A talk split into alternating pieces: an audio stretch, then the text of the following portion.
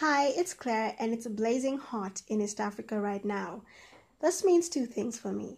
One is that I need to be diligent when it comes to using sunscreen. Otherwise, the dark spots I'll get from hormonal acne will be a serious concern that take really long to get rid of. Second is that whatever sunscreen I use needs to be lightweight. It needs to be formulated with the tropical climate in mind. There's only one sunscreen that I've been reaching for recently, and that's the Apu Soboji Sun Cotton Sunscreen. It's a mouthful, I know, but it's really good.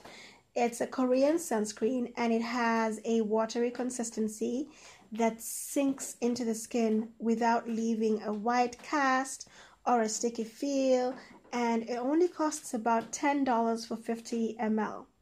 Currently, this is my go to and my holy grail for the hot weather. Leave a comment or review sharing your favorite lightweight sunscreen. Bye.